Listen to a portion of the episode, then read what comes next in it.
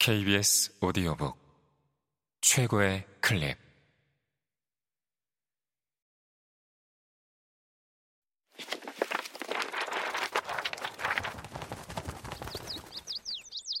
KBS 오디오북.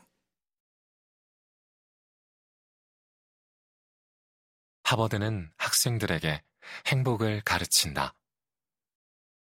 탈벤 샤하르 지음 홍우백 읽음 2장. 미래의 행복이 가장 중요하다는 착각. 1년 중 가장 중요한 스쿼시 대회가 다가오고 있었다.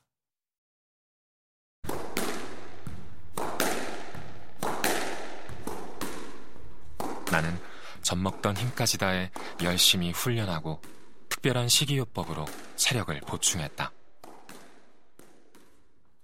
대체로 훈련에 필요한 건강한 식사 습관을 유지했지만 가끔 정크푸드를 먹는 사치를 부리기도 했다. 하지만 토너먼트를 4주 앞두고는 철저하게 지방이 없는 생선과 닭가슴살, 통곡물, 신선한 과일과 채소만 먹기 시작했다. 그리고 그런 금욕 생활의 보상으로 대회가 끝나면 이틀 동안 정크푸드를 실컷 먹겠다고 별렀다. 대회가 끝나자마자 곧바로 좋아하는 햄버거 식당으로 달려갔다.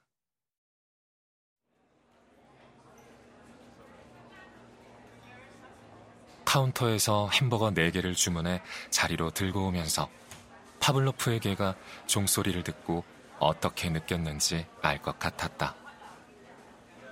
자리에 앉자마자 황급히 첫 번째 햄버거의 포장을 벗겼다. 하지만 햄버거를 입으로 가져가다 말고 동작을 멈췄다. 한 달 내내 고대하던 음식이 플라스틱 접시에 담겨 눈앞에 놓여 있는데 갑자기 그것을 먹고 싶은 생각이 사라졌다. 왜 그랬을까? 이상하게 여기다가 떠오른 것이 이른바 행복 모델 또는 햄버거 모델이다. 나는 햄버거를 입에 대는 순간 건강한 식사를 하는 동안 몸이 정화되고 활력이 넘쳤던 것을 기억했다. 햄버거 4개를 맛있게 먹을 수는 있지만 그것을 먹고 나면 불쾌하고 피곤해지리라는 것을 깨달았다. 나는 햄버거를 내려놓고 물끄러미 바라보면서 각기 다른 태도와 행동을 대표하는 네 가지 종류의 햄버거를 생각했다.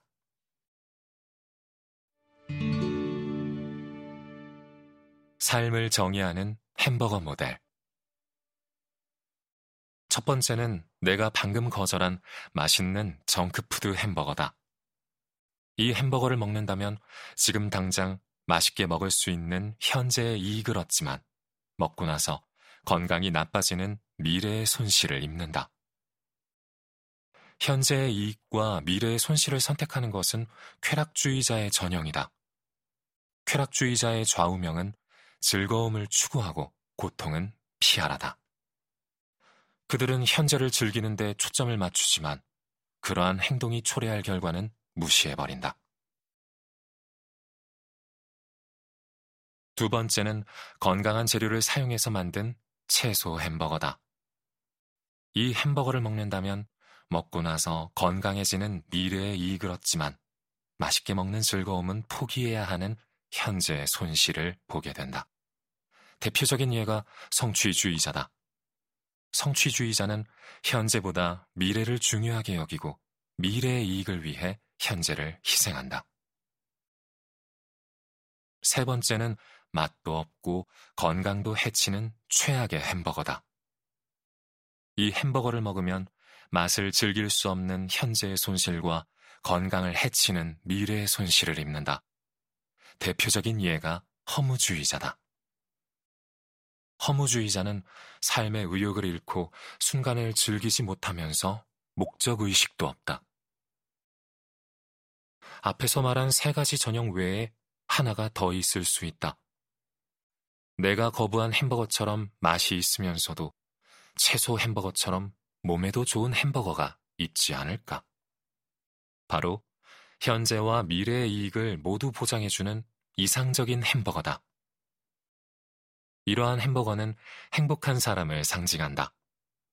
행복한 사람은 현재의 즐거움을 주는 활동이 곧 미래의 성공으로 자신을 안내한다는 믿음을 갖고 생활한다. 다음 페이지의 그림은 네 가지 전형에서 현재 이익과 미래 이익의 관계를 나타낸 것이다. 세로축은 미래를 나타내는데 위쪽은 미래의 이익이고 아래쪽은 미래의 손실이다. 가로축은 현재를 나타내는데 오른쪽은 현재의 이익이고 왼쪽은 현재의 손실이다. 여기서 말하는 전형이란 실제 사람들이 아니라 이론적으로 공식화한 유형을 의미한다.